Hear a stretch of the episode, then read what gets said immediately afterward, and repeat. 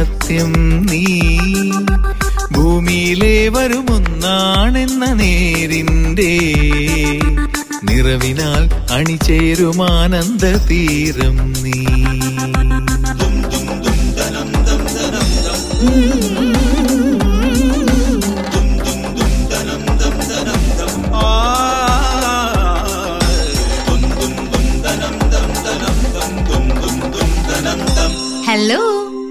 Retirement living hello എല്ലാവർക്കും ഒരു നല്ല നമസ്കാരം.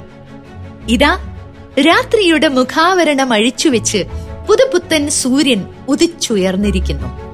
മറകളൊന്നുമില്ലാതെ നമ്മയെല്ലാം നോക്കിച്ചിരിച്ച് സഹസ്രകോടി അരുണരശ്മികളാൽ സൂര്യദേവൻ നമുക്കെല്ലാവർക്കും പുതുവർഷ പുലരിയുടെ ആശംസകൾ നേർന്നിരിക്കുന്നു.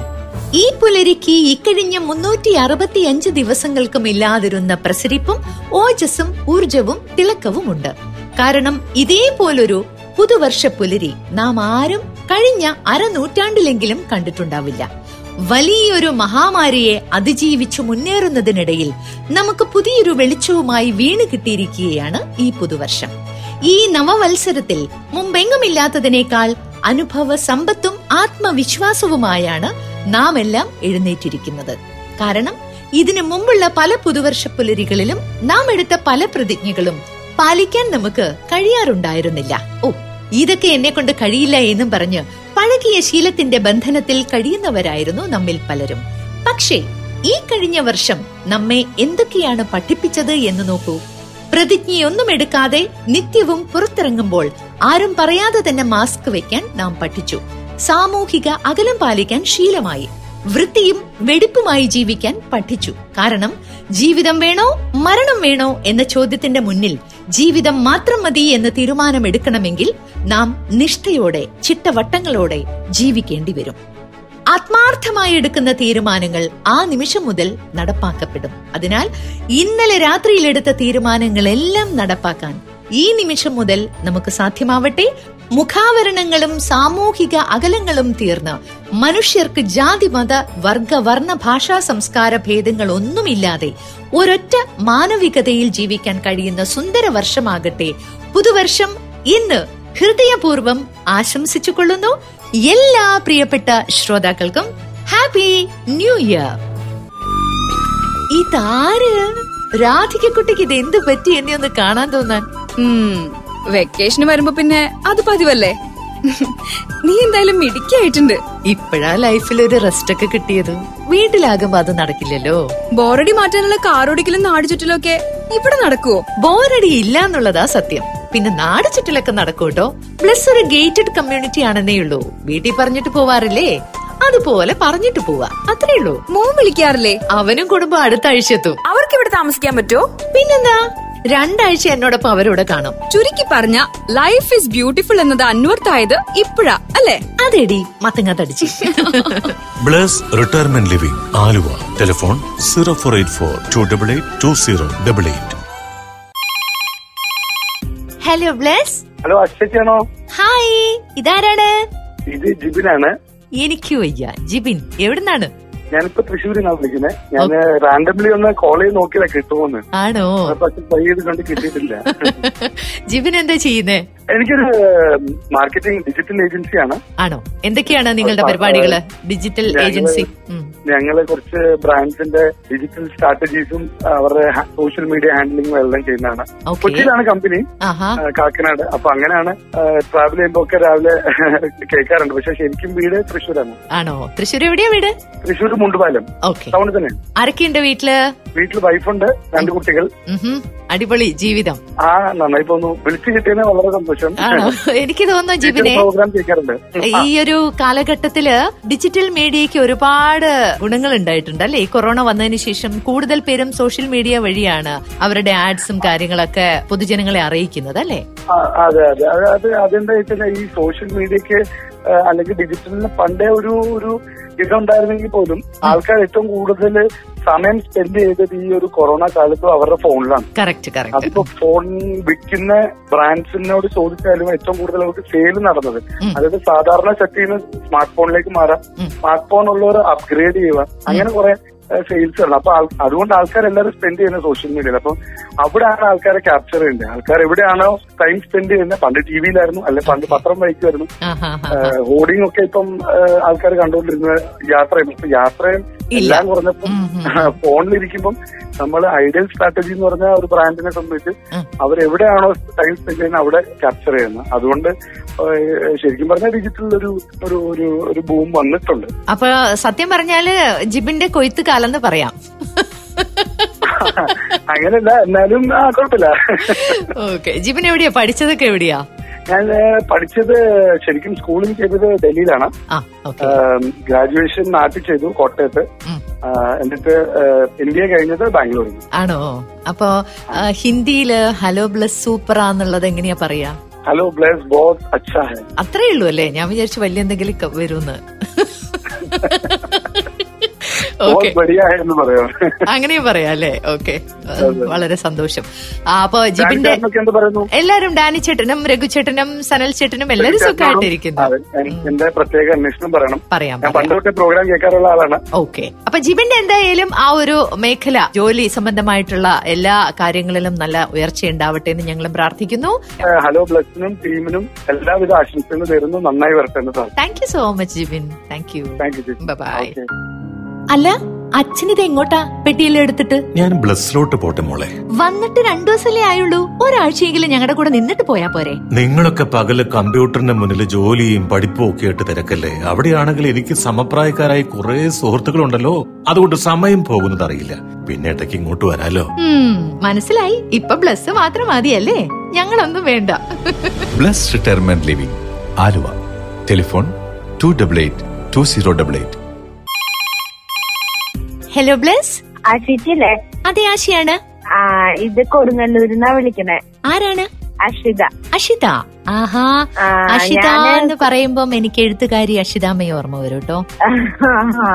പിള്ളേര് സ്കൂൾ സ്കൂളിൽ പഠിക്കുമ്പോ എന്നെ ആ പേരും പറഞ്ഞ് കളിയാക്കുമായിരുന്നു അയ്യോ കളിയാക്കാനോ ഒന്നുമില്ല അത്രയും വലിയൊരു എഴുത്തുകാരിയാണ്. എനിക്ക് വളരെ പ്രിയപ്പെട്ട ഞാൻ അമ്മയെ പോലെ സ്നേഹിക്കുന്ന ഒരാളാണ്. ഈ അഷിത എന്താ ചെയ്യുന്നേ? ഞാൻ ടീച്ചറാണ്. ഡോൺ ബോസ്കോ ഇരിഞ്ഞാലക്കുഴ സ്കൂളിൽ ടീച്ചറായിട്ട് വർക്ക് ചെയ്യാണ്. ഓക്കേ. കുഞ്ഞുമാവുണ്ടല്ലോ കയ്യിൽ? കുഞ്ഞു കുഞ്ഞുവാവയുണ്ട് എത്രയായി കുഞ്ഞുമാവിക്ക് കുഞ്ഞാവയ്ക്ക് പത്ത് മാസം തികഞ്ഞു ആണോ? ഓക്കെ അഷിത ടീച്ചറിന്റെ ഹസ്ബൻഡ് എന്ത് ചെയ്യുന്നു? എന്റെ ഹസ്ബൻഡ് സ്ട്രക്ചറൽ എഞ്ചിനീയർ ആണ്. ഓക്കെ ഇവിടെ തൃശ്ശൂരാണ് വർക്ക് ചെയ്യുന്നത് ഓക്കെ ആദ്യത്തെ കുഞ്ഞുവാവിയാണോ? ആദ്യത്തെ കുഞ്ഞുവാവിയാണ്. ആൺകുട്ടിയാണോ പെൺകുട്ടിയാണോ?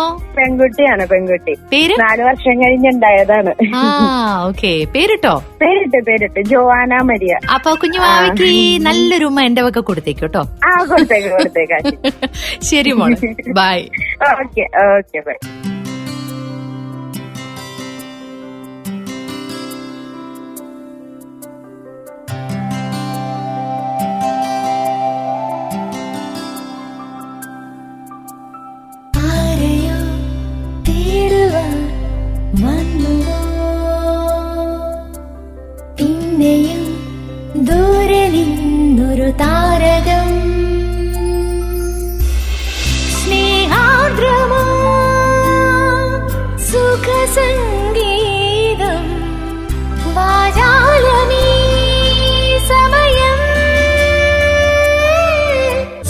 സുസ്വാഗതം സൽനേട്ട ഹാപ്പി ന്യൂ ഇയർ. പുതുവത്സര ആശംസകൾ പ്രിയപ്പെട്ട ആശേച്ചി ആയുർ ആരോഗ്യ സൗഖ്യം നേരുന്നു.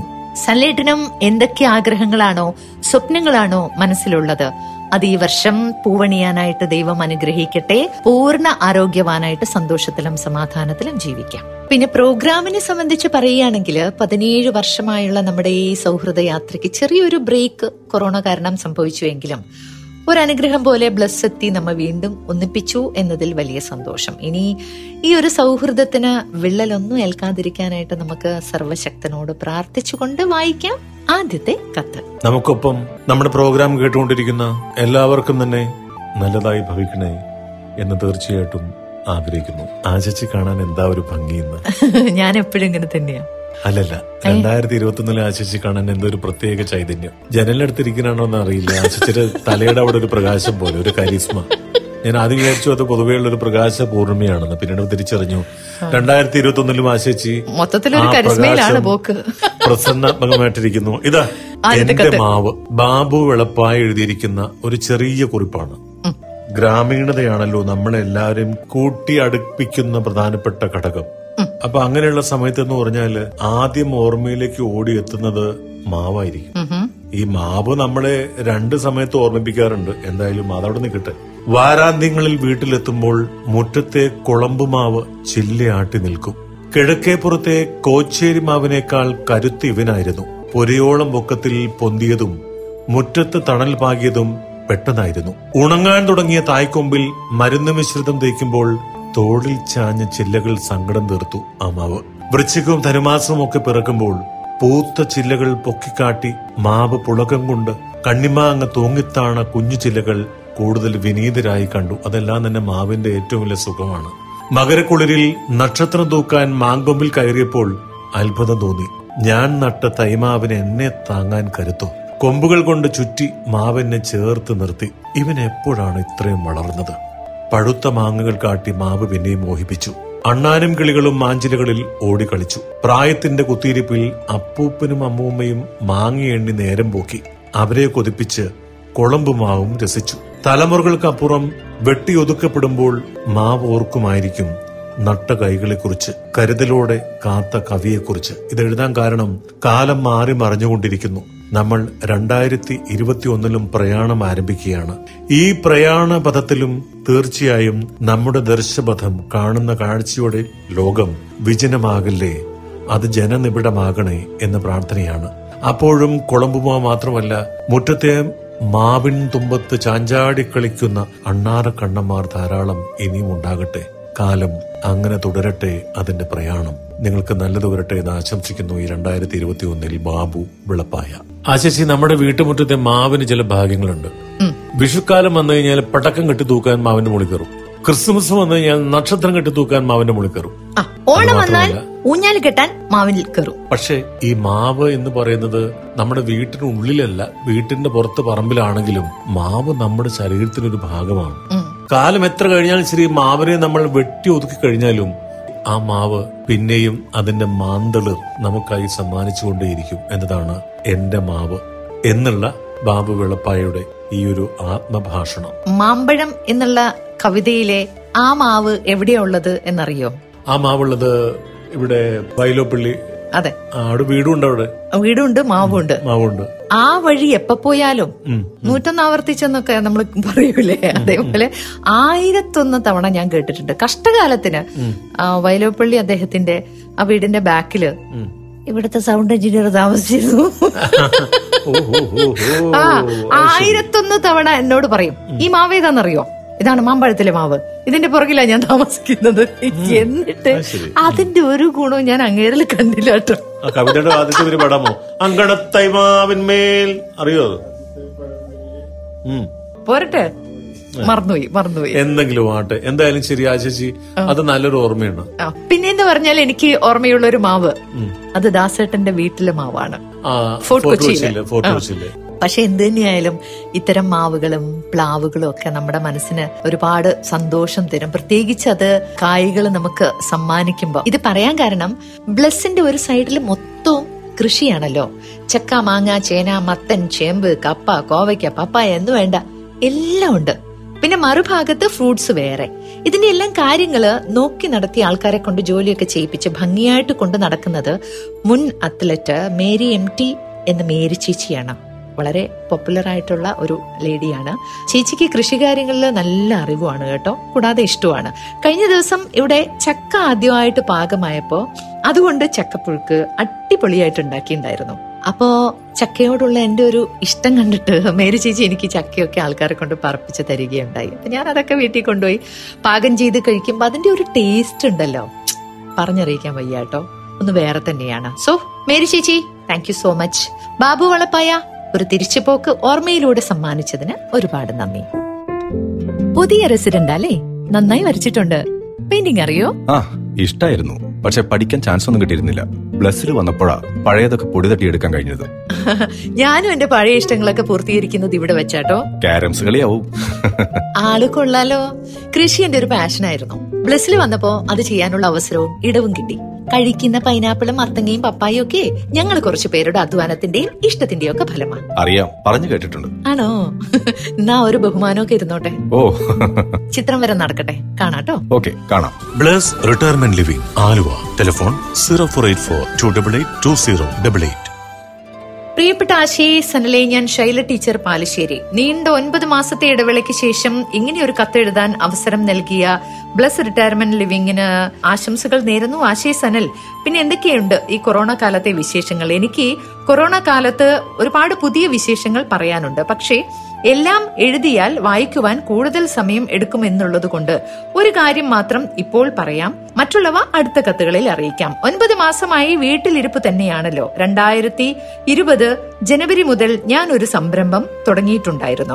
ഹാങ്ങിങ് പ്ലാന്റ്സ് ചെടിച്ചട്ടികളിൽ ഇത് നട്ടുവളർത്തി വലുതാക്കി തൂക്കിയിടാനുള്ള വള്ളി സഹിതം ആവശ്യക്കാർക്ക് കുറഞ്ഞ വിലയിൽ ഞാൻ കൊടുക്കുന്നു. എന്റെ സുഹൃത്തുക്കൾക്കൊക്കെ ഇത് വലിയ ഇഷ്ടമായി. കൊറോണ കാലമായിട്ട് പോലും വീടിന്റെ മുന്നിൽ ധാരാളം ചെടികൾ ഇങ്ങനെ തൂങ്ങിക്കിടക്കുന്നത് കണ്ട് എന്റെ സ്നേഹിതർ പറയും എന്ത് ഭംഗിയുള്ള ആരോഗ്യമുള്ള മനോഹരമായ ചെടികൾ എന്ന്. ഇതിലൂടെ ഞാനും എന്റേതായിട്ടുള്ള ഒരു സന്തോഷം കണ്ടെത്തുന്നുണ്ട്. വീടിന് മുന്നിൽ തൂങ്ങി ഇവ കിടക്കുമ്പോൾ ഏതൊരു വീടും ആകർഷകമാകും മനോഹരമാകും. ആശിക്കും സനലിനും ഡാനിക്കും രഘുവിനും ഹാങ്ങിങ് പ്ലാന്റ്സ് ഇഷ്ടമാണെന്നുണ്ടെങ്കിൽ എത്ര വേണമെന്ന് പറഞ്ഞാൽ മതി. ഞാൻ അത് ഭംഗിയാക്കി നിങ്ങളുടെ വീടുകളിൽ എത്തിച്ചു തരും എന്നൊക്കെ പറഞ്ഞിരിക്കുന്നു ഒരു സ്നേഹ സമ്മാനമായി ഇനി അടുത്ത വിശേഷങ്ങളുമായി അടുത്ത കത്തിൽ കാണാം എന്നറിയിച്ചുകൊണ്ടാണ് നമ്മുടെ പ്രിയപ്പെട്ട ശൈല ടീച്ചർ കത്ത് ഇവിടെ നിർത്തിയിരിക്കുന്നത്. ആ ചേച്ചി. എന്തോ? സത്യനന്ദിക്കാടിന്റെ സസ്നേഹം എന്ന സിനിമയിൽ കൃഷി ഓഫീസറായിട്ട് വരുന്ന സിദ്ധിക്ക് ഒരു പ്രത്യേക കഴിവാണ്. കാരണം എന്ന് പറഞ്ഞാൽ ഓരോ പറമ്പിലേക്ക് ചെന്ന് കഴിയുമ്പോഴേക്കും ആ മണ്ണൊക്കെ വായിൽ രുചിച്ച് നോക്കിയിട്ടൊക്കെ അങ്ങ് സത്യം പറഞ്ഞു കളയും ഇതിൽ അമ്മള ഗുണമുണ്ട്. ഏഹ് ഇവിടെ നട്ടാ ശരിയാവില്ല. അവരൊക്കെ കണ്ണു തള്ളി ഇങ്ങനെ നിൽക്കും. എല്ലാരും കണ്ണുകളിൽ നിൽക്കുമ്പോ ഇത് മണ്ണിന്റെ ഗുണമാണ്. ശരിക്കും പറഞ്ഞാൽ ഒരു വീടിന്റെ ഐശ്വര്യം ആരോഗ്യം എന്ന് പറയുന്നത് ഈ പറഞ്ഞ പോലെ ചെടികൾ തന്നെയാണ്. അതെ. വീടിന്റെ പ്രൗഢിയോ വലിപ്പമോ ഒക്കെ തന്നെ എനിക്ക് തോന്നുന്നു അതിനേക്കാളൊക്കെ ശ്രദ്ധ തോന്നുന്നത് ആ വീട്ടിൽ പരിപാലിക്കപ്പെടുന്ന ചെടികളാണ്. പണ്ട് കാലത്തൊക്കെ എന്ന് പറഞ്ഞാൽ വീടിന്റെ മുറ്റത്ത് കോഴിയോ പശുവോ താറാവോ പട്ടിയോ ഒക്കെ ഉണ്ടെങ്കിൽ അവയിലായിരിക്കാം ആദ്യം ശ്രദ്ധ ചെന്നുവിടുക. രാവിലെ വീട് ഉണരുന്ന സമയത്ത് വീട്ടുകാരൊക്കെ എഴുന്നേറ്റില്ലെങ്കിലും ശരി രാവിലെ തന്നെ ഉണരുന്നു പശുക്കളായി കഴിഞ്ഞാലും മറ്റെല്ലാ ജീവികളും. അതെ. അവരൊക്കെ തന്നെ ആ ഒരു പറമ്പിനെ സജീവമായ ഒരു വലിയ ക്യാമ്പസ് പോലെ തകർക്കുമ്പോഴായിരിക്കാം ഉള്ളിൽ നിന്ന് ഓരോരുത്തർ എണീറ്റ് തുടങ്ങുക ശരിക്കും ആ വീട്ടിൽ ചെല്ലുമ്പോൾ പറയാൻ പറ്റും ആ വീടിന്റെ ഐശ്വര്യം എത്രത്തോളം ഉണ്ടെന്ന്. അതേപോലെ തന്നെയാണ് വീട്ടിലെ പല രീതിയിലുള്ള ചെടികൾ മിക്കവാറും പല വീടുകളിൽ പോകുമ്പോഴും ബെഡ്റൂമിലാണെങ്കിലും ബാത്റൂമിലാണെങ്കിലും ഫ്രണ്ട് മുറിയിലാണെങ്കിലും വരാന്തയിലാണെങ്കിലും ബാൽക്കണിയിലാണെങ്കിലും ഒക്കെ തന്നെ പല രീതിയിലുള്ള ചെടികൾ പല വർണങ്ങളിലുള്ള ഹരിതാഭ തീർക്കുക പച്ചപ്പ് തീർക്കുക പിന്നെ ഇതിൽ പറഞ്ഞിരിക്കുന്ന ഒരു വരി എനിക്ക് ഇഷ്ടമായത് ടീച്ചറെ ആരോഗ്യമുള്ള ചെടികളെന്ന്. അത്. നല്ല പ്രയോഗമാണ് ശരിക്കും. എന്തായാലും ടീച്ചറെ ടീച്ചറെ ഞങ്ങൾക്ക് ആവശ്യമുണ്ട്. ഏതായാലും മോഴിക്കുളം വഴി പോകുമ്പോൾ അന്നമനട് വഴി പോകുമ്പോൾ തീർച്ചയായും പാലിശ്ശേരിയിൽ ഇറങ്ങുന്നതായിരിക്കും. ടീച്ചറെ പെട്ടു. ഓരോ വർഷം കഴിയുമ്പോഴും പ്രായം കൂടുന്നു എന്നുള്ളൊരു ആശങ്ക എനിക്ക് തീരെയില്ല. ഞാൻ പുറകോട്ടാ പോണേ. പുറകോട്ടാ പോണേ? കഴിഞ്ഞ വർഷത്തേക്കാളും ഒരു വയസ്സ് എനിക്ക് കുറഞ്ഞു. അതുകൊണ്ടല്ലേ ഞാൻ ഇങ്ങനെ തമാശയൊക്കെ പറയുന്നേ? അങ്ങനെ ആയിരിക്കണം സൺലൈറ്റ്. പൊക്കോട്ടെ പോകാൻ പാടുള്ളൂ. അല്ലെങ്കിൽ നിങ്ങൾ ഇങ്ങനെ വയസ്സന്മാരെ കളി കളിക്കും. പോട്ടെ പോട്ടെ പോട്ടെ പോട്ടെ പോട്ടെ പോട്ടെ. ആ ചേച്ചി. എന്തോ? കാലം ഇനിയും ഇരുളും വർഷം വരും വിഷു വരും തിരുവോണം വരും എന്ന കക്കാട് ആർദ്രമീ ധനുമാസ രാവകളിൽ എന്ന കവിതയിലൊക്കെ പറഞ്ഞ പോലെ രണ്ടായിരത്തി ഇരുപത്തി ഒന്ന് ജനുവരി മാസം ഒന്നാം തീയതി വരുമ്പോഴും പറയാനുള്ളത് ഇത്രയേ ഉള്ളൂ ദീർഘായുസിന്റെ നവവത്സര ആശംസകൾ നേരുന്നു. പ്രിയരെ കത്തെഴുതാൻ മറക്കണ്ട. അതുപോലെ തന്നെ വിളിക്കാനും. വീണ്ടും രണ്ടാം തീയതി കാണൂല മൂന്നാം തീയതി കാണില്ല നാലാം തീയതി കാണാം എന്ന് ഓർമ്മിപ്പിച്ചുകൊണ്ട് ഇന്ന് നിങ്ങളോട് വിട പറയുന്നു നിങ്ങളുടെ പ്രിയ സുഹൃത്തുക്കൾ സനൽ പോറ്റിയും ഡാനി ജെയിംസും രഘുരാജും. പിന്നെ നമ്മുടെ പ്രിയപ്പെട്ട ആശേച്ചി. Bye bye